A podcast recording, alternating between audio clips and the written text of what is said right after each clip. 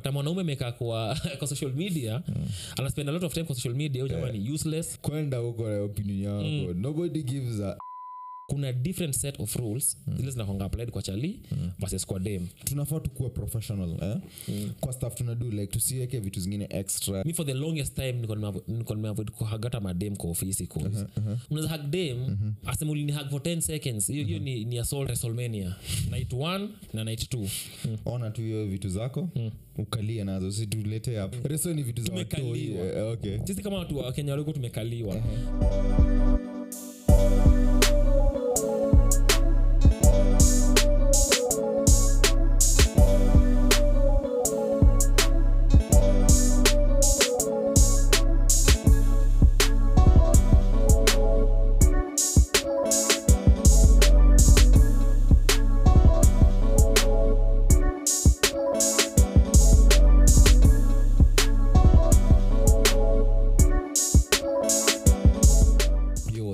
Welcome back to another episode of the Nairobeerns podcast. Na kama kawa una chill na mimi Kish na boys wangu Mwas. Mimi hapa hivi ni Joel Fiti Kish. Umekuaje hii wiki? Nimekuwa poa. I think ni this time nimekuwa nikicheki stories za inaitwaje maandamano zizi nimekuwa nikicheki story ya NCAA walikuwa final four ndio walikuwa wanacheza hii weekend. Nimekuwa nikiona hiyo then F1 college sports American then F basketball that is then F1 pia when cool kidogo F1 yani hizi imepeleka fiti. Mimi hustler so nani season kwa F1 kwa F1 Max kama kawa mimi I feel crazy. Max Verstappen ndo na Red Bull ndo wako na gari poa na hao ndo wako na better chances of. So unasupporting yule jamaa kwa best. Sasa unaanga msee una dead name. Niko na msee but pia lazima pia ukue. Mjua F1 I think ni mimi na believe that vitu zina determine race ni gari uko nayo na timu uko nayo. So na feel saizi Red Bull ndio kuna timu poa na gari yao ndio poa. Sio ndio yangu na wewe that ule jamaa kuna gari poa ndio unamsupport. Yaani msee wako unamruka. Kama msee wangu ni nani umkono umejua msee wangu. Msee wako msee but juu gari. Kama side 3 years from now gari change. But sawa acha nikwambie basi msee wangu ni Max Verstappen. Okay. So in 5 years time ikiswitch in back to Mercedes. Wakati kama hiyo. Mercedes. Just kuzi pia naweza kuona mtazama juu kidogo so ikichange ikuwe that au kuna gari fiti. Utaruka au utakaa na msee wako. Zizi I think mina like personality ya Max na napenda Red Bull kama team. Na upendi Hamilton? Sisi sema nampenda, simpendi. Sisi sema simpendi. But si favorite wako. Si favorite Max ndo. Hina ngori. Mimi wiki imekuwa ni build up leading up to but sasa pia my proper highlight itakuwa ni next week. Bado naweza wapatia nini endelea. It happen next week. See next week in happen by the time of our recording so leo asubuhi na kesho asubuhi kutakuwa na WrestleMania night 1 na night 2 hiyo ni wrestling hii ndio the biggest event ya wrestling. Indio Super Bowl, Indio World Cup final, Indio Champions League final. Kuna penanga so. Last time niliambia kuna stuff Royal Rumble ni different na nyingine. Hizi ni pay-per-view yani tu. Ni kama UFC 204, 205 hivyo. So January kulikuwa na Royal Rumble, Feb kulikuwa na Elimination Chamber, then saa hii kuna WrestleMania. Na mbona una classify WrestleMania kama the biggest Super Bowl nini? Hizo zingine Royal Rumble nini? Cause me kwangu I think Royal Rumble na nasikianga ni the most exciting in terms of match type. Okay. A match type is the most exciting because it's very unpredictable whatever but in terms of the granddaddy of them all ni WrestleMania. Hapo ndio wana spending the most amount of money inakwani kwa stadi ya NFL so ni kitu kubwa like 80-100,000 people hizi ni kwani stadi za bake so ndio nakwanga ni the marquee kila mwaka first weekend ya April. So hiyo ndio nilikuwa nikilook forward to the build up kila kitu all the stories. So next week nikiongea kuhusu hiki kitu my highlight ndako naongea in retrospect ndako nishai watch nisha experience all the grandeur all the beauty all the magic. So ningekuwa advice bana we ona tu hiyo vitu zako ukalia nazo situletee hapa kama. Sasa unaniuliza highlight yangu ni gani? Sasa mbona unaona ni bagua yani? Mimi sikubagui nasema tu kama Buda Resoni. Wakenya wadogo yani. Resoni vitu za watu. Okay. Sisi kama watu wa Kenya wadogo tumekaliwa. Kwa sababu mtu ni babe na una F1. He's dumping on my wrestling. Iko hivyo yani. But naelewa unaona ana stigma fulani hivi. Wasi wengi watawasha grow wanacha kuona vitu kama Resoni. Watu realize Resoni fixed si grill ni kuna stuff takurealize nikawa bo kama mimi, but mimi msee napendanga story na kila kitu, so yeye anajua itakuwa hivyo, but ana enjoy the story, the ride. But hiyo ndio wiki yangu imekuwa lead up to and then next week itakuwa nime experience sasa. So hiyo ndio, so una look forward to hii wiki na leo. So leo asubuhi kitu 4 in the morning night 1 iko live. Kesho 4 asubuhi night 2 iko live. So nitakuwa busy nikiona hiyo. So tafadhali siko ubaya kisha.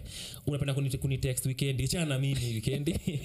Uniache tuongea manzi majaliwa because nakuwa busy nikiona okay. Reso but even ndio kuko saa hivi. Okay, ni sawa bana. So over the last like two or so weeks nimekuwa tukiongea story ya maandamano Tuesdays, Mondays na Thursdays. Only Monday si Tuesday.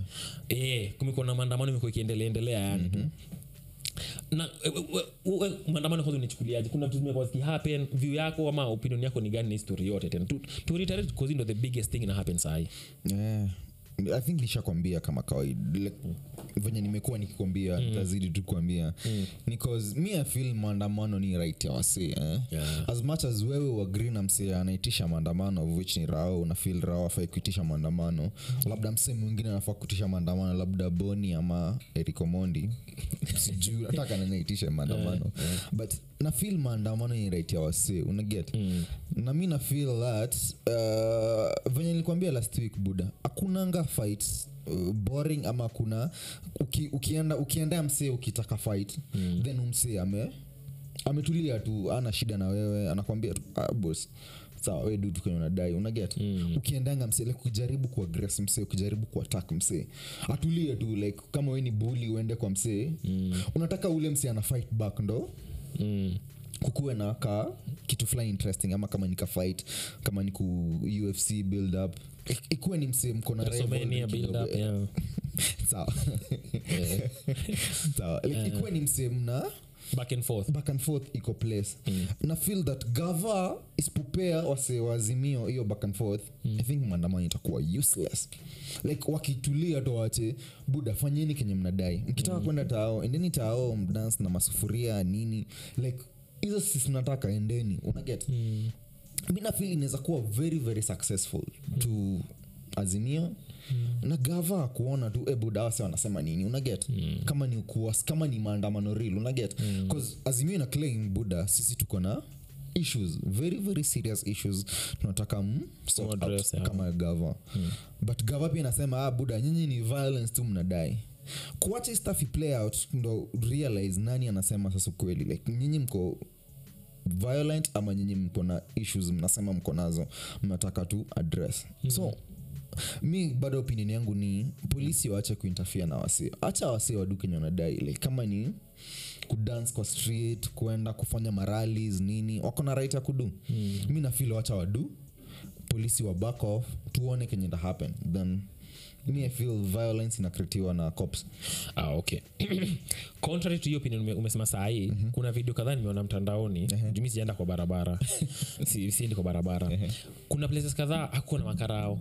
I think B center, place kama hiyo kuna place fulani kwa nini tu. Sio duka saba kuna apartments tu. B center ni wapi? Iko side ya Nislando tu na Saudi na hiyo place. Ikienda kushow but Nislando tu. So wajamaa wanaenda kwa hivyo hakuna makarao but wako wengi kwa rowdy wame riled up, wana break maglasi, wanaiba vitu za wase, wamevunja mashop za watu. Kuna jamaa fulani pia niliona kiibiwa live tu kwa barabara, kikimbizwa kashwa kaibiwa, sijui nini yakomefanya watalibiwa. So the narrative that makarao ndio wana perpetrate violence whereas inaweza kuwa that they are present inafanya wasa na wanakuwa hivyo. Kuna places wajamaja kuwa na makarao na wamebehave unruly in that design because hii inakuwa ni opportunistic. Msana anasema tuko waseka thao ama waseka so mbili anataka advantage. Kuna wale bad actors ndani group. Ni kweli, ni kweli. So na feel bado maandamano bado mimi niko against hiyo na hata ulicheki juu I think ni Monday ama ni lini wasa walienda side ya Northlands huko hivyo former president wakavunja wakakata miti wakaiba makondoo then baadaye wakatochi hiyo place. Na pia kwa shop, kwa kampuni ya Rawa I think kulivunjwa vio kadhaa. So kuna jamaa waendi kuandamana juu kuna issue tunataka kuaddress but wanaenda kuandamana cause wako na kuna ka agenda wako nayo sasa which is distraction na theft. Mimi nilikwambia over the past 2 weeks mimi na agree na right ya siku kuandamana kama unaandamana juu ya cost of living, health, security na vitu kama hizo. But hata historia yote ya Rao, pali my point of departure na yeye ni akisema fungueni server, bado tunataka ku una believe story yake ni historia ya elections bado amekwamilia. Bado amekwamilia of which sasa na guarantee most Kenyans hawajali that Ruto ndo president ama ni Rao ndo president. Ukisema most Kenyans una feel like unajua unaweza sema opinion yako ukisema most Kenyans. Ukisema wewe ujali then una pin on most Kenyans. Una get sasa most Kenyans sababu ya wako streets ni Kenyans pia but so wewe cause hukuenda uweze sema most Kenyans wana. Nasema most Kenyans sababu ya Ruto ndo president na alipata more votes than Raila. So more of them wana believe ndo president kushinda Raila. Una get hiyo analogy. Hiyo reasoning yangu that ukiangalia kwa kura hizo zilikuwa cast Ruto alipata more votes than Raila. So in essence more Kenyans over 50% of Kenyans walibelieve ndo president wao. Then the minority ndo wanapigana na historia kusema fungua server vitu kama hiyo. So it's most Kenyans niko na backing ya figures za IEBC. True ni figures but pia uwezi sema most Kenyans cause wanaweza kuwa ni 51 then wase wengine wako 40%. Uwezi ignore the 40% useme most ndo una get. Yes utadu hivyo tunaweza agree Ruto na president. But hii 40% ikikuja kuandamana wanaweza sema buda sisi issues zetu ni hivi na hivi. Uwezi waambia boss nikos nyinyi ni minority nyinyi tulieni. But point yangu ija change because most Kenyans okay usiangalie una overanalyze nasema tu hivi most Kenyans si overanalyze because pia Rao issue yake ni hiyo story. Ukienda kumwambia most atakwambia zizi tulibiwa zizi mimi ndo most una get which is wrong. Bado ni kwako na zizi kwa ABC ni sawa namba zinasema alishindwa ni sawa ama unapinga hiyo mimi sijui bana mimi niko neutral mimi namba neutral namba zilitolewa mimi na believe ndo Rao anasema Rao disputes anasema boss namba zilitolewa yes aziko right hizo namba aziko right hizo namba amekubali namba zilitoka na umsienda alishinda but anasema boss hizi numbers ndo niko na shida nazo so nifungulieni ndo nijue buda hizi numbers ni na hiyo ndo hapo na show again my place na disagree na Rao na show. So msanii timu inachukia Rao mimi nilivotia Rao but issue yangu ni think hiyo case haitakusaidia hiyo kusema mimi nitakuonyesha yani mimi siko biased Rao msanii atakubelieve msanii alikuwa kwa Rao nikuja kumwambia saizi napinga Rao but mimi nilivotia Rao na then atakusikiza hata nisikiza but you ufanya wase juu mimi nataka kuwork na na logic. Mimi kama Mkenya atakusema yes nilivotia msanii but pia mimi as an independent human being naweza fikiria Rao pia na na logic nasikatai ukisema kila mseneza argue that boss na walk na logic and that's why hii Kenya hii country iko na free speech unaweza express speech yako. So tunasema ni Rao ko guilty of double speaking name amefanya all along before elections akasema tuko na faith na IEBC na kila kitu tunde kazi ikavotiwe katoka vile litokea na ni haki yake kwenda ku protest hiyo outcome akasema tukienda kotini mimi niko na total faith in our courts na whatever wataamua tutaenda kuwa bound by hiyo na wakaamua na akasema tuko na more than enough evidence na wakaamua akashindwa. At some point again Rao akona saying asikubali kushindwa simshinda anangao kila saa amekata kukubali kushindwa. Rao ku lead protest mimi niko behind hiyo but lead protest ukifanya vitu zina affect most Kenyans hata si most all Kenyans cost of living, insecurity, education and employment fanya hizo vitu mambo ya presidency ilishaisha bana wewe kubali tu ulishindwa wacha tu move mbele kama country. Kuna clips zimetokea kwa mtandao juzi za yeye just before elections akiulizwa in the interim, because you have the ear of the president, then the president alikuwa ni Uhuru Kenyatta, I think ni Albert nikashuhudia kwa analidio hiyo interview, kamuuliza in the interim because you have the ear of the president, nini utafanya au utamwambia nini kuweza ku lessen the burden kwa Wakenya, and then in the long term if you get elected plan yako ni gani? Raka sema hivi kwa hiyo clip, in the world sai kuna vitu zinafanyika lazima zinapelekea cost of living kwa juu. Number 1 tumekuwa na drought, vitu kama hiyo, kuna vita said ya Ukraine. So that's why government in a tribut kuna ugumu fulani hapa katikati. So natikio specially sema na juxtapose na sai ni nini imechange between hiyo time alikuwa na run for presidency hizo 7 months cause tulikuwa na drought bado, mvua imeanza kunyesha tu juzi, hata si mvua sustainable na vita Ukraine jaisha. So hapo naona hayuko genuine cause kama ni ukweli kulikuwa na vita na hiyo ilifanya time yako ukiwa kwa gava kusikio na resources ni sawa, but hii gava pia time kiasi wajaribu fanya Kenya nafanya, but wewe kuwa keep in check na vita nayo, if kesho atasema mambo ya sava nimemaliza na fight gava on these other things, maybe tenda kwa street, but as long as ame lamp hiyo story ya sava kwa history yote kwangu legitimacy na inatoka. Okay, ni sawa. I think tunaweza story not na sababu na unafilaji story not. Mimi na feel haikuwa part of maandamano, ilikuwa ni part of gava kusema that unye amekuwa kifinance story ya historia maandamano ya Raho. So mimi na feel haikuwa like ni protest kwa part, ilikuwa tu ni organized criminal activity. Sasa issue hiyo ni hii opportunistic nini, aje opportunistic wanatake advantage that kuna vurugu inaendelea mahali, wanajiattach na vitu kama hizo, then wanafanya vitu si poa. Kama sasa ni kuchua Raho hataki vita probably, but kuna wase wana engage na vitu fulani hapo, exactly, wanachafua the whole thing.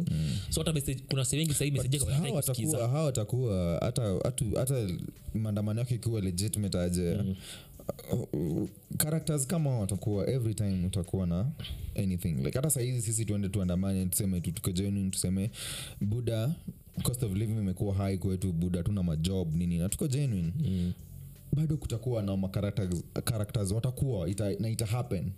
So haimaanishi that cause au ma characters wame arise, so una get like sasa msendo ameleta hawasi, yes ameleta in a way, but labda yake ni genuine. Issue yangu ni juendo umeita pia tunajua Rao akona sauti kwa hii country. Rao akisema acheni kukula ugali, wasi wengine wanaweza chakula ugali, akona hiyo kutumia Safaricom, acha kutumia Safaricom, msikunywe maziwa fulani, akona hiyo power kwa jamaa wake, tuendeni tusurushe mawe.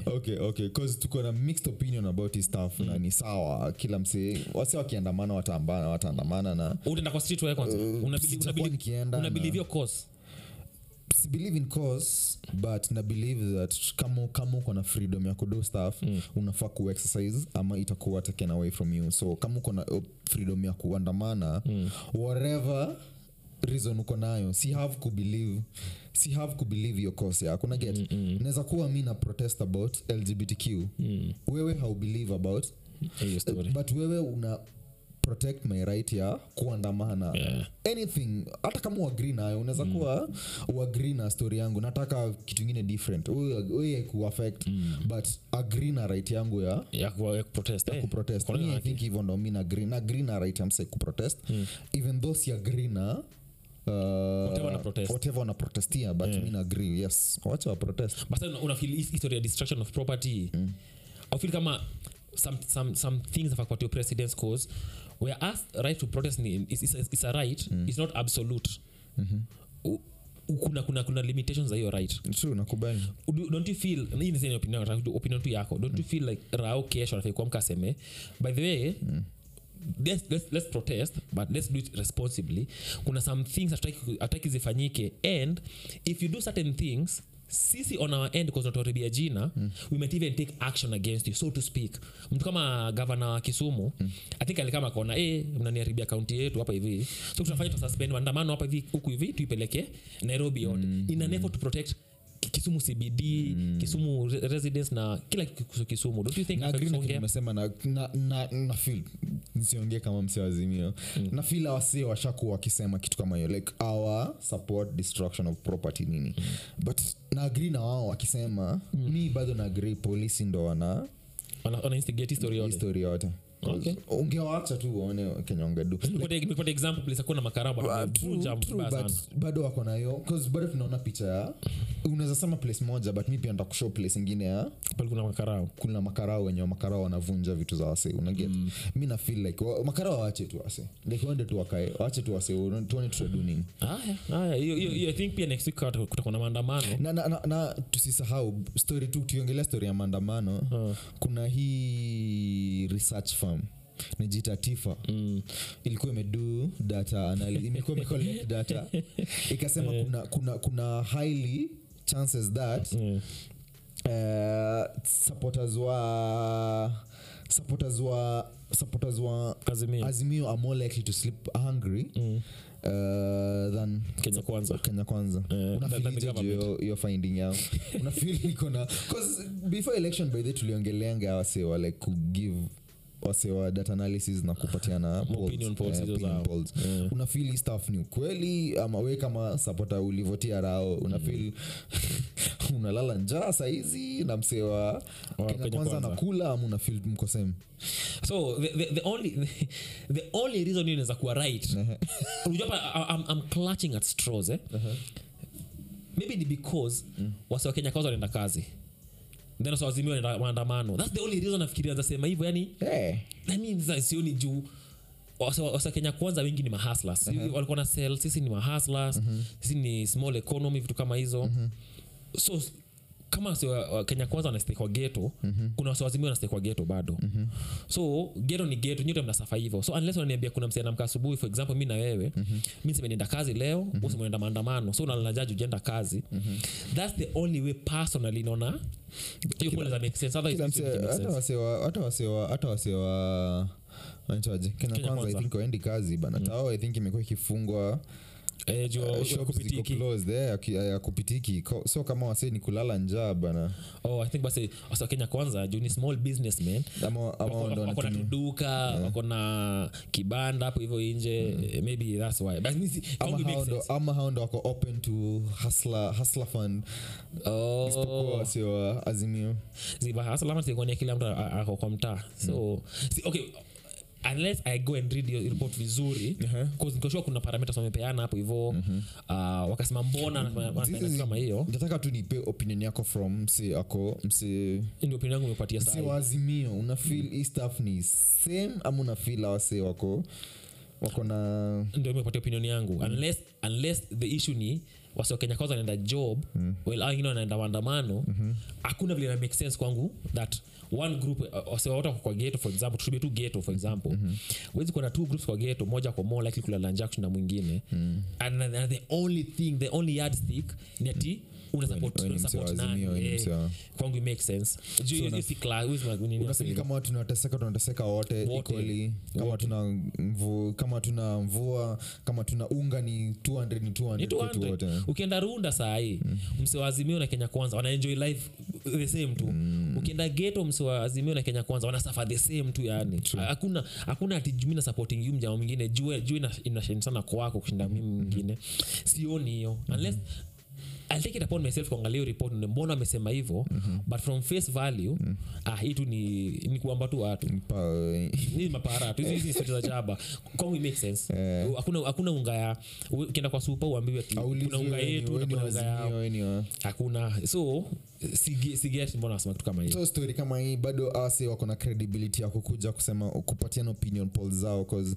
opinion polls ina shipingi like venye wase wana vote inajaribu kupatiana nani yako mbele kushinda msemo mwingine so also he come na hizi ma studies kama hizi tuna feel tu buda mko biased ama wanatupima tu msemo kweli bado wako na credibility ya ku call elections I think we're losing credibility kitambo sana wasi wengi they don't pay any attention to his opinion polls wasi wengi maybe from where I stand. Do you personally? Mimi na kitambo. Wakitoa nasema tu okay sawa, nimeona hiyo graph yenyewe na kakala poa. Ni sawa. Reason yako ni nini?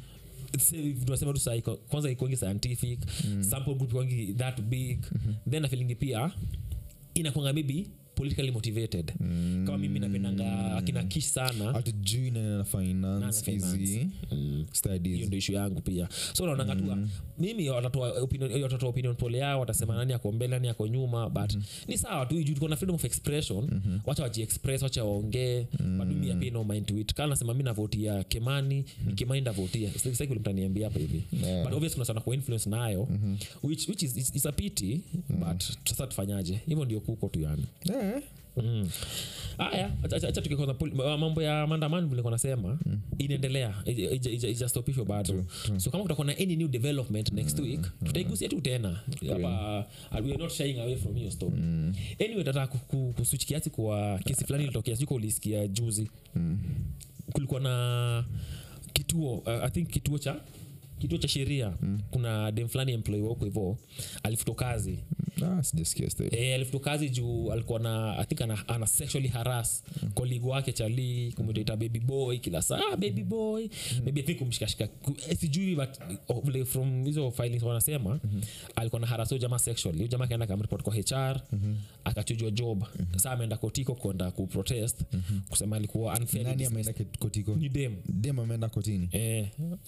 Dem ali harass Charlie kwa ofisi. Charlie kaenda kumreport, dem akafuta kazi. Dem akafuta kazi. So dem ameenda kutini kusema unfair dismissal. Sasa ameenda complain sema bana mimi nimenifuta job, sijapatiwa due process ama kitu kama hiyo. So ameenda complain.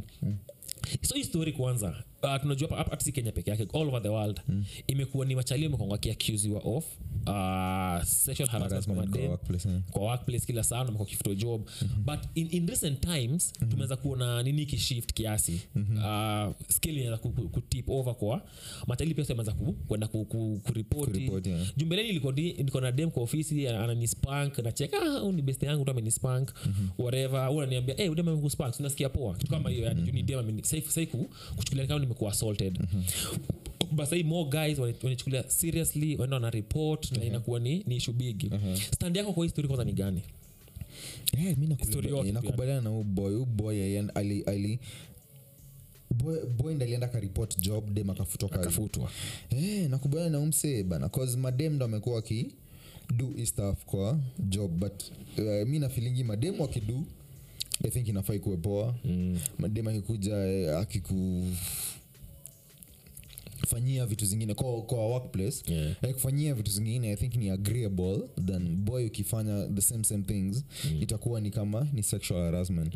But kama boy alienda ka report story na ikapatikana dem alimsexually harass, nakubali na boy and I'm saying it. Unafeel kama in office settings what should be sijui yakaje ndio sound delicate vizuri. Kuna vitu tunazofanya which see all out and out professional, but kuna wasawili mabeste kwa ofisi wanafanya kitu ile ni nisemaje ndio ikasound vizuri. Sema venye iko usiweke sound vizuri. Kuna vitu tunazofanyia wewe na dem mnazofanya kwa ofisi ama kwa setting yote. Si normal behavior unazofanya na stranger, but pia si ati ni overly si kitu on the sexual side. If on the sexual side, but msia wajui relationship yako na dem fulani nasema bana mbona ulifanya certain thing bla bla bla kitu kama hiyo, of which msia anaona ende ku report on moja kusikizwa sana kwanga offended on other people's behalf. Una feel like what are the parameters ikifika hapo unaona imevuka mpaka in terms of ubeste ya dem na Charlie, hata si kwa job peke yake, hata tu in normal everyday life, like what to is of overboard. Vitu mingi ni overboard, but siezi sema like cause sijui kwa like setting yenyu mnadoingi nini. Mimi na feel tu buda mnafaa ku keep it for professional, na ikuwe consensual. Kama ni consensual mmekubaliana nini cause place wase work squeeze, kuna hizo stuff za sijui tunaenda team building na unaonanga like vitu zingine zina happening hizi ma video, unaonanga wase wanacheza games zingine like zinakaa sexual bias sana. So na feel that tunafaa tukue professional kwa stuff tunado like tukue tu like tumeenda hapo ku do job like tusiweke vitu zingine extra nini because kitambo ingekubalika but sasa ubaya ni unazidai ni extra imekubalika then kama boy naku disadvantage msee anaku anakushtaki ama anapeleka kesi yako that ni harassment yeye tu ulifikiria ndo ni normal to do normal because umeona mavideo wase wakicheza cheza ama so unafikiria hii ndo normal interaction but si normal so I think si akienda job I think mimi ninge avoid vitu kama hizo personally ninge avoid vitu kama hizo kuenda to do to job acha na hizo stories zingine mingi like on the side interact na maboy wenzako cause vitu zitarise and you na feel sivyo kuna intend unakiuziwa vitu zingine zenye ume point poju kuna place mimi nilikuwa na wakingi na obviously talk na madem na machali me for the longest time niko avoid kuhagata madem kwa ofisi kwa na feel tu unaweza hug dem asemuli ni hug for 10 seconds hiyo ni assault ama ni harassment kama hiyo yani so we kusema vile sema avoid sorry so kesi avoid madem but avoid a bit risky kiasi story una feel that inaweza story hapo mbele inaweza kuleta story but pia ume point poa sana that kuna lot of hypocrisy inaendelea kwa organizations mimi nda tap them kwa shoulder na harass but kuna team building unamwambia fungia balloon kwa kiuno then mimi ndani bust na waist yangu I mean kuna vitu mnafanya hapo hivyo kwa team building that isn't over and above what kwa normal interaction but ifanya kwa ofisi inakosa mimi ndio the bad person nenda kustakiwa but mna perpetrate the same things in different settings kwa sababu hata hatuko professional kabisa but bado as long as na work group bado ni whatever but I guess mi pia ndasema ni kitu poa that machali sasa wameanza kufind voice yao that pia unaweza enda kwa makarao unaweza enda ureport msee job ni poa because what's good for the goose should be good for the gander kama mademo wanafanya the same thing wana complain pia machali ni poa complain na it's about time pia machali waamke usinyamaze tu kufanya kitu kama hiyo unafeel na tito vibaya so iko kotini saa hii kesi wacha tunabili itaenda but no, unge hope that nani ashinde kwa hii kesi ule jamaa correct na ashinde true but una feel kwa when you analyze the story una feel ni correct dem ali ameenda kotini kwa accuse that ali ku present kesi yake that ali alikuwa wrongfully terminated ama boy mwenye alireport dem cause of misconduct ndio kweli nitakwambia na story ilikuwa dem alifanya nini I think as sexual assault harassment ju boy alidu dem ndo anafanya ana harass chali dem alikuwa na harass chali na nini ndio kumekuja yangu nikitumia hiyo na feel with regards to this specific case even though sijui everything about it pia tulikuwa wasema softy because one of the people wamesema kwa hiki kitu ni ude mkanita uchali baby boy vitu kama hizo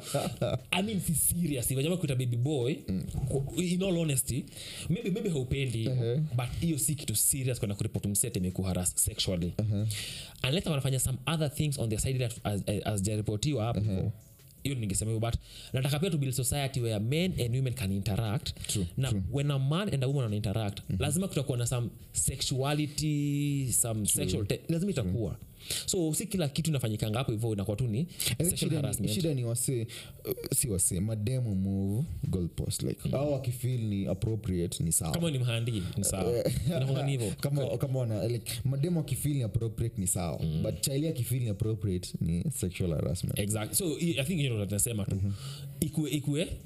iko ni sawa tu jamaa za interacting tu machalio siku overly sensitive na basi ya madem ndio leta advice cause dem kama anafind attractive si assault kama anafind when umbambi itakuwa ni assault but for machali tusikuwe overly sensitive na pia madem HR or HR managers whatever mkijaji kitu manze pia kueni apply human aspect when if I said you uchali aliniangalia for 10 sijui leering unamshafanya zizi a bit of fairness itakuwa ni poa na pia ita foster a healthy working environment kwa maofisi zetu nilikuwa na report nyingine huko majua wanasema kuna offices sahi wako Wajama take interact na madem kwa ofisi. Imekuwa ni hata kwa department, si kwa advertising department, but unapata mimi wewe sana. Sisi ni waoga tu. Tujiganisha, tumejiganisha tu.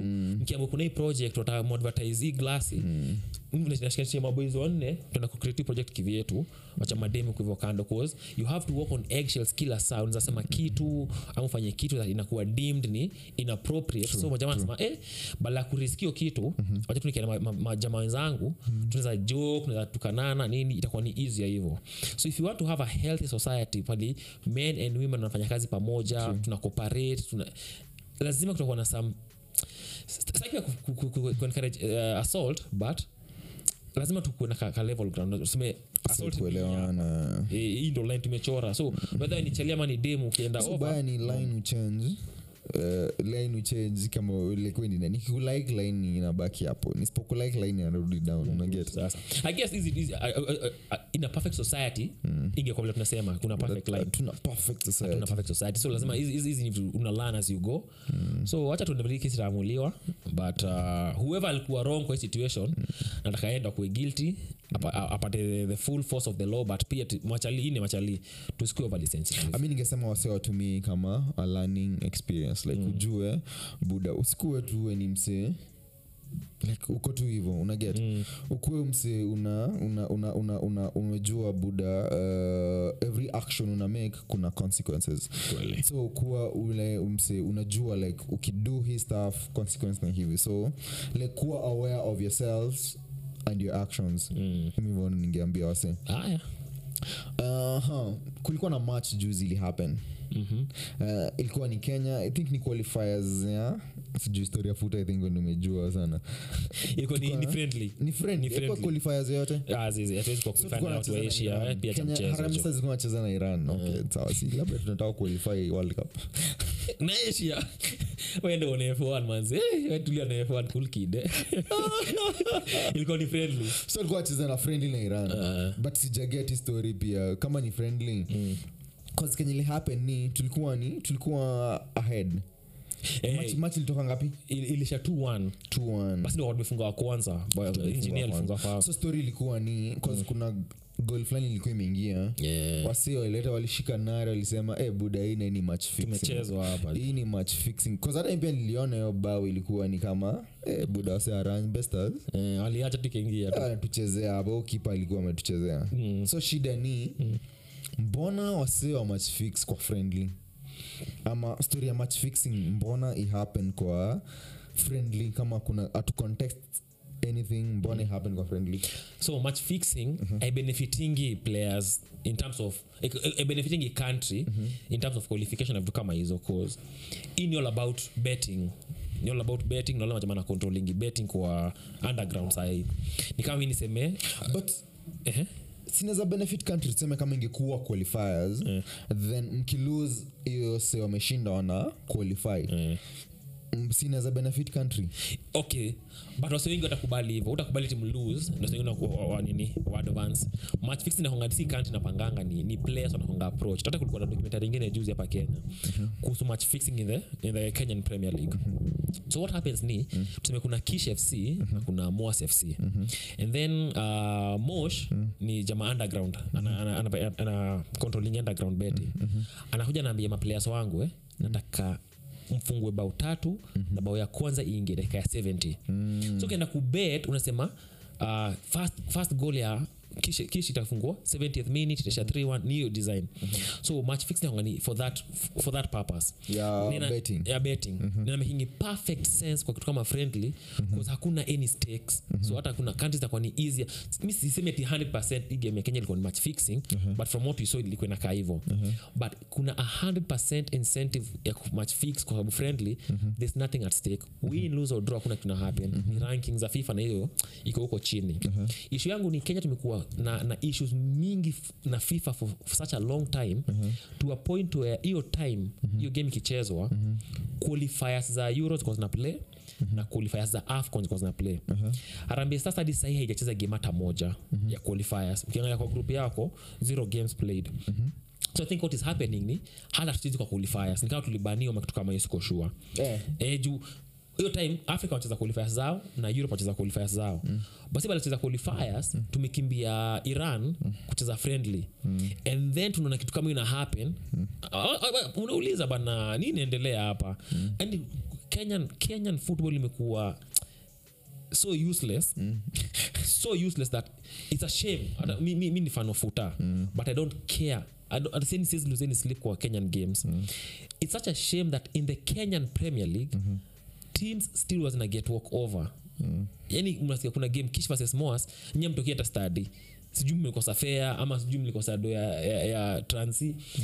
Hakuna professionalism, hakuna do kwa hiki kitu. Majamaa haichukulii serious na haichukulii hivyo. Yani tumedhalilisha game yetu kwa point ya wasengi washa switch off. Mtu kama Carol Tradul manzi anafanyanga bidii sana just study nini but wase kwa grao reciprocate if for take reciprocate. Na mimi kama fan pia nasifeel kama ama player ama hizo teams zina put enough effort kuni bring back kwa football kwa study so unless Kenya is shape up but I think our president of KFF alikuwa amearestiwa, kulikuwa na story au kuwa arrested, body imekuwa disbanded, kuna a lot of noise hapo hivyo and after iendelea mpaka hiyo wasort issues zao. Ukiangalia mse kama ni IEBC ya Kenya mitangoaje? Ya Kenya ile.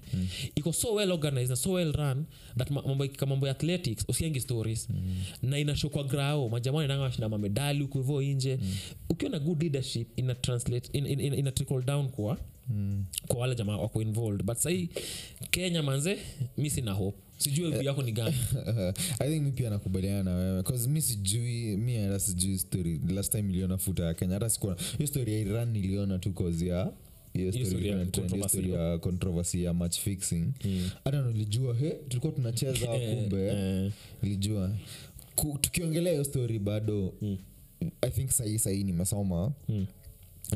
Nick Mwendwa alikuwa president wa nini? I think alikuwa appoint Oliech kama coach wa Harambee Stars. Unafeel aje na hiyo move? I mean mimi ki grow up Oliech alikuwa kwa kusema hata si mariga mama wanyama ni Oliech.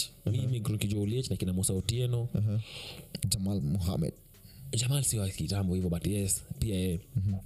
Like inaonyesha ono ni grown kiona ndio si wetu. So Oliech mimi jamani nimemrank tangu enzi za kale. Kama whether or not anza kuwa coach wa Harambee sijui juu sijaona ki coach team au kwanza unazanga na at least league week by week tunaona kila saa kitu rigorous. Sijui but me akona enough credit in the bank for me kukuaibu kumpatia chance ni nivile atafanya because I remember Oliech nakumkanga 2004 tukienda AFCON akifunga Cape Verde namkumkanga, kuna a lot of good memories. So yeah, nimesema kuna a lot of credit in the bank with me. So me niko open to this new chapter nione atafanya nini if he's able to change fortunes kwa pitch. So sitampatia critics sai kwanza and the way it will unfold. But una feel your appointment ya Oliech kwa coach wa Harambee. Kitu tunatoka place poa ama ni kitu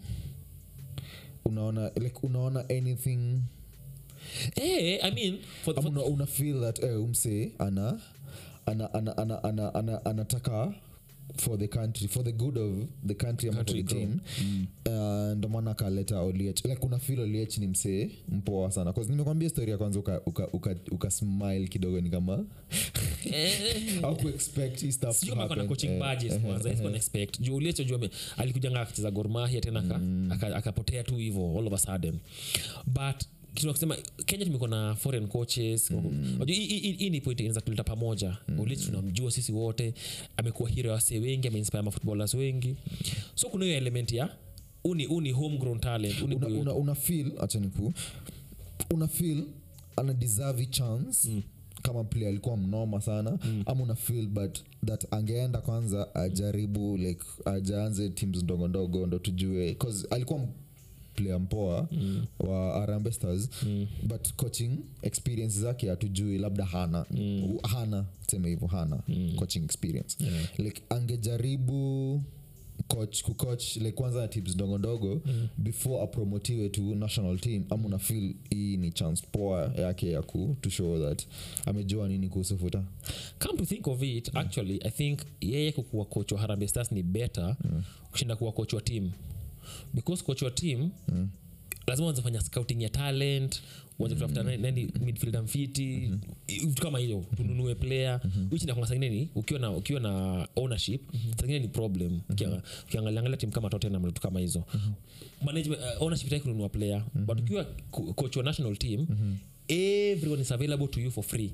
So no when the game ya AFC Leopards versus Tusker useme wewe jamani fiti, wewe jamani fiti, ni easier cause all the talent in the world, any Kenyan signer play majuu ama hapa are available to you.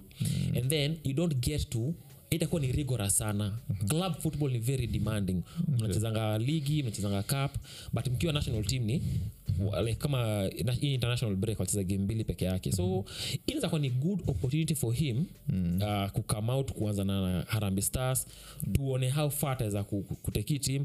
Na nilimuuliza is he deserving? Time will tell. Okay. But I think vile nimesema tu alikuwa player mfiti, maybe as a impact something. Ukiwa na coach kama huyo anaweza kuinspire hata tu. Ulicha bwana niko good enough kwa hii team. Ina kikono una perform better kiasi.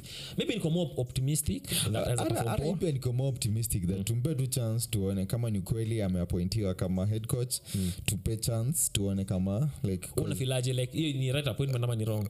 Ni right because wase wengine pia tu wajuangi like tukiletanga coach from majuu, ni wase watu wajui, ni wase tuna learn from hapo ni wase tunasikia like akiletanga awase wazungu wanaletanga from Mayolo.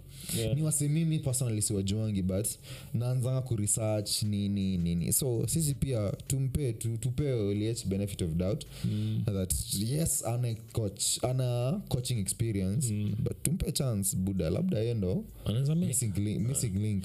Kuna coach fulani yako France hata ana coaching badges I think ana coaching sijui ni rents ama ni nonce. Amekuwa akishinda so much but hiyo club inafainiwa €2,500 kila match juu ana coaching badges. But the fact that hana coaching badges maanishi ha inspire coaching badges nini? Ni uko na training tu, on the training then kuna tiers. Ni kama kusema sasa uko na sisi pia tuko na hizo coaching badges kama Kenya. Kama Francis Kimanzi ako nayo. Alienda akona za FIFA na akona za CAF pia. Huwezi kuwa coach bila hizo. Uki coach bila hiyo unapiga ngo fine. Sisi pia tutapigwa fine Joel Achieng coaching badges. Hatujui kama hana. I think ako nayo. Sure. Siko sure. Sawa tukitoka story ya boring story ya futa. Futa si boring bana. Yes, in terms of Kenyan football, Harambee Stars imekuwa boring.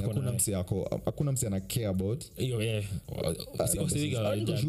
wasi wengi wajui Harambee Stars ilikuwa inacheza na Iran. Kuna sana fatafuta. Kuna wase but nasema majority. Acha mambo ya majority. Mimi niambia mambo ya raona majority niachane nayo. Pia acha na majority hapa hivi. Kuna wale wapendi mambo ya futa. Kuna unapenda futa utafuata tu ya. Iko tu hivyo. Okay, sawa. Kuna mambo ya research, kwa mambo ya research na vitu kama hizo. Na wase kufanya research kwa mtandao na all the rest ya. Kuna madam fulani hapa Kenya ni business magnet. I think ni mtoto wa senator na akona business ya itangwa hiyo imagine itangwaje nitangwa exclusive ama kitu kama hiyo kitu kama proper water executive water. Juzi ameenda kwa mtandao akasema kupata mwanaume amekaa kwa social media ana spend a lot of time kwa social media huyo jamani useless ni aliko serious yani ni msetu idol yani so wanaume wafai kwa social media wewe kwenye kazi kwa mwanaume wenzako enda maandamano toka social media yani tu yani unafilaje kusikia opinion huyo madam mimi kama mwanaume nitamwambia buda kwenda huko na opinion yako. Nobody gives a fuck on your opinion. But ningesema buda kila msee anajuanga unaweza kuwa unasema kitu right size but shida na honga ni buda uko na right kusema kuna unasema una get like unaweza kuwa unasema buda inaweza kuwa nakwambia buda enda gym and work hard but msee 300 kg akikwambia buda unafaa unajua una vizuri msi anasema the right right anasema kitu right like kila msi ana agree na hii kitu unafaa kufanya buda tuende gym, tutoke social media. Ni ukweli kila msee, kila mwanaume anafaa kudo hivyo by the social media. Ni social media mimi na feel ni ka ugonjwa fulani, ni ka addiction fulani na kamingi na social media na si poa. Na kenda nasema ni ukweli. But mimi kama pia binadamu tunatakingi certain messages from certain people, like wewe ni nani uniambie, una get say 400 300 kg za kuja kuniambia buda enda gym enda ukimbie, nitamwambia yes anasema the right thing, like nakubaliana 100% but takuwa like wewe unaniambia kama so unafeel dem ana right akwambia sasa hivi ana right, kwa nini unafeel ana na feel tu kama nani una get si ati kwa nini hiyo kama nani nimekushoo unaniambia kama nani msanafanyanga business so yeye msee hayuko quote and quote idol but yes boy any dem na aizi tuongea anatuongelelea kama nani, labda business yangu iko on social media Nairobeerns aizi tunajaribu najaribu promote on social media so naweza kuwa TikTok like 24/7 niko TikTok in the name of trying to promote Nairobeerns podcast. Mini boy na niko Nairobeerns podcast. Yes nitapata reason yangu but yeye kutulam kama wasi that my boy atufai kuwa yes na agree na yeye. So hivi vita yote una agree. Vita yote na agree. Si hata mwanaume kila msee afai kuwa social media access yote access kwa social media si poa tunajua vizuri si poa kwa sisi wote Kenya tu si agree ni yeye anatuambia kama nani ako na right gani anatuambia yeye ni nani una get anaweza kuwa na business zake ni sawa ni poa mimi hata simjui aniongelea kama nani hiyo mimi tu ndio issue niko nayo mimi unlike wewe na agree na yeye na na feel ako na right kutuambia hivyo ujue yeye ni dem so business yake ni wanaume so to speak yeye ndio anajua what she's looking for in a man vitu kama hizo anajua mademu atangaini kwa wanaume so to speak so anazongea that regard that mimi nikiona Charlie ako online 24/7 mimi ninamchukulia ni si mtu serious ni mtu idol na vitu kama hizo vile umesema kama unatumia social media for your business ama your business is primarily social media then endo fanya hiyo kama si business kama ni enjoyment kama you know, ni kama ni your cause excuse it go all in mental health kama mental health yako ina improve you na social media ni sawa but when idol true but utakuwa an idol guy with the perfect mental health which is okay two things can be right at the same time sindio so mimi hiyo sentiment yake na agree nayo that ukipata msee ana spend excessive amount of time online inamaanisha hana tumefanya vitu zingine unless business yake ni social media ukienda kwa kampuni kuna hata kampuni za kwanza zime switch off certain apps ukiweza tumie kwa network yao cause productivity inashuka so watu msikia kitu mmesemekana about wewe tunafanya afi na kuuma kuna element ya ukweli ndani ya hiyo na nimekubali 100% najua like Kenya anasema ni kweli najua si hata ni boy peke yake afai kwa ana spend time yote kwa social media kila msee kila human being afai kwa ana spend excessive amount of time kwa social media madem boy watoini na agree nayo shida tu ni nani kusema kitu kama hiyo so nakuambia wewe sijui msee na look up to like una get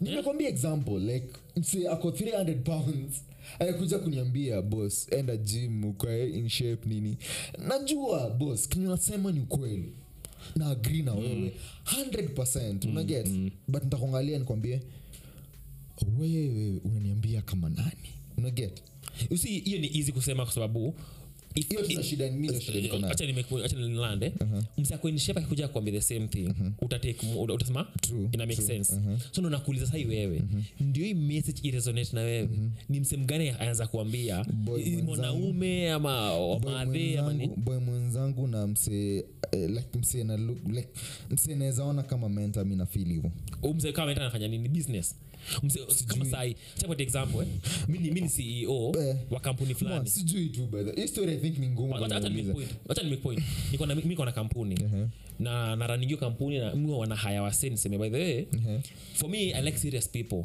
na nikiona ukivaa short kila saa mimi sioni kama utakuwa serious ukivaa short kila saa now whether na ku inspire whether inspire you or not you put it doesn't become moot because mimi niko kwa hiyo field mimi nimse na haya waseni niko na business kama hiyo so nasema what I look for in when I'm hiring people now huyu dem pia pale nasema mimi nampatia message yake nisikiza ni namba 1 ni dem.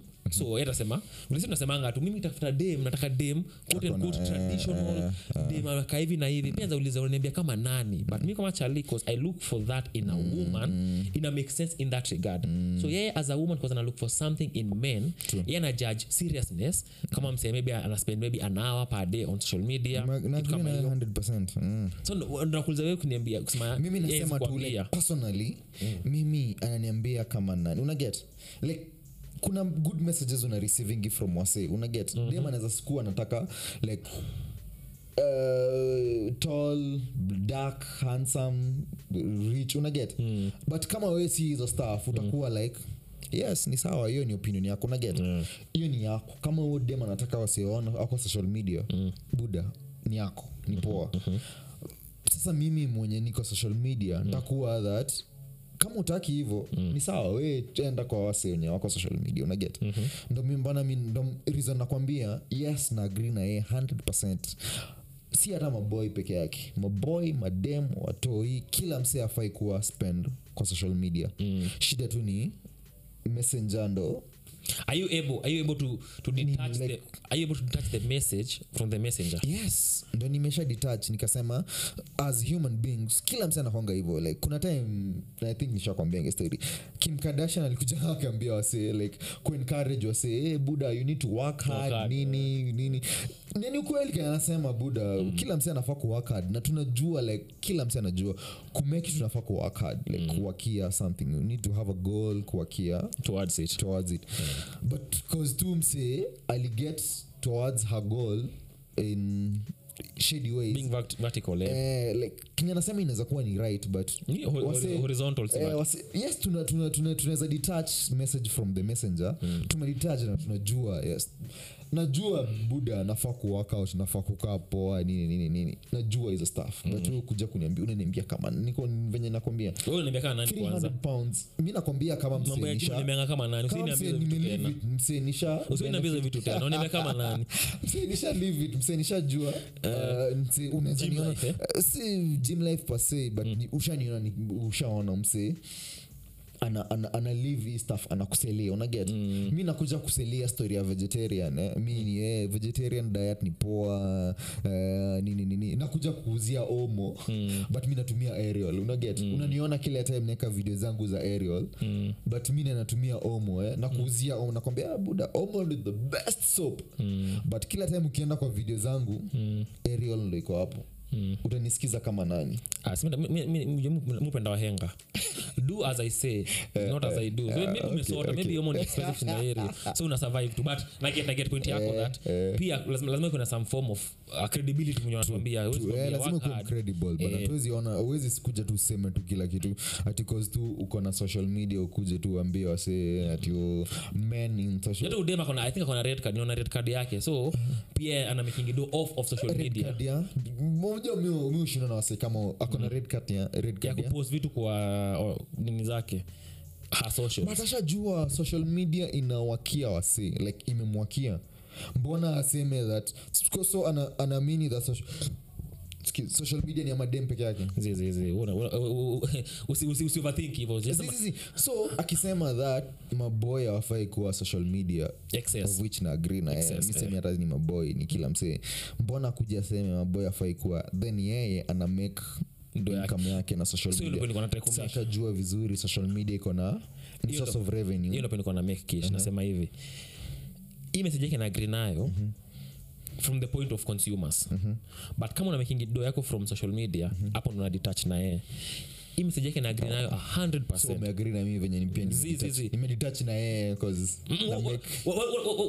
una hate to dem amekwambia una she doesn't inspire you because ni dem na hate na si agree na yeye cause who is she ni nani ni dem umesema kama ni Charlie unasema kama ni Charlie na msena na look I dem that dem najua dem na respect ni msele most msee anaweza kuja kuambia the same message but msee anakuinspire, msee una look up to buda yako akuja kuambia same message.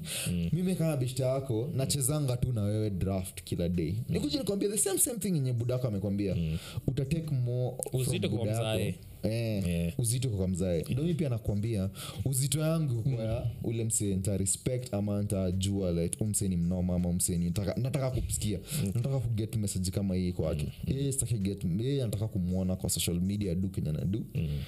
It's how asikuje kuni advice.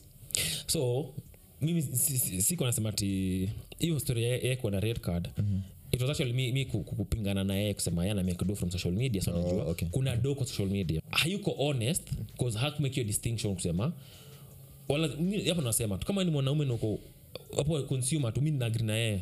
Ufai kuwa Mr. Stake kama wadem na watu equals in society upendo usipende men are held to different standards. True. So nipata dem ameka social media the whole day na chali ameka social media the whole day ndio judge differently. So that's why hata kama una make the same zizi nasema longe mambo ya consumer sio sana kwa social media. Mzito ameka tu the whole day akiswipe tu yani. Mbona wa judge differently?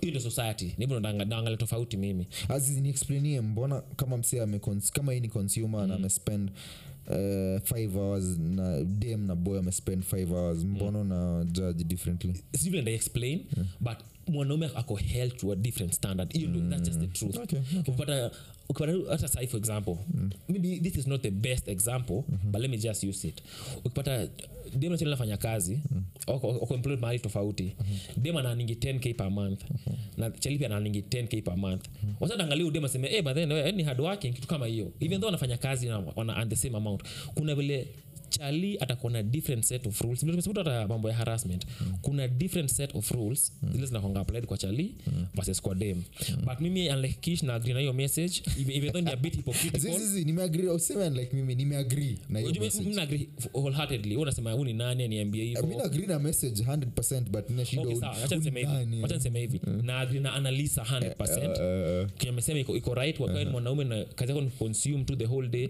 you need to do better get out there fanya kitu cause utauliza hivi huni nani but huni dem na si ndo the mentor of ikumaria ama dem kama dem anakuchukulia wewe ni ka lazy ka useless guy hiyo ndo perception yake na hivyo ndo atakutreat sawa na you are right to her opinion exactly so that's inakwambia kitu mbaya na mimi nazua tu mbona defensive hivyo umeguswa na hii message cause mimi niko social media but una pick Nairobi media 100% ni Nairobi haku specify that usichukulie personal usichukulie personal mimi nimechukulia that boss wewe ni nani unatuambia kama nani I guess mimi nakisha itakuwa ni circular argument but the main thing ni kama ni mwanaume na mimi nasema hivyo mwanaume because the different standards usispend your whole time kwa social media so ipi nitoke social media unaweza toka but you feel like kugusa pia toka but if you're going there to learn something sawa if you're going there to kujigroisha kuuza kufanya hizo but siku tu unaamka asubuhi ni kazi ni ku like ku double tap that's the only thing unafanya kwa social media yeah, that's the wrong way that's not how you're supposed to use social media but I guess hapo tutaachia cause sasa na uniulize na ask kama nani zizi mimi pia nimeagree na wewe kile nimesema nimeagree nayo si hata madboy ama madem mimi nimeagree that social media mazeni addictive na si plus poa kama mse mimi nime experience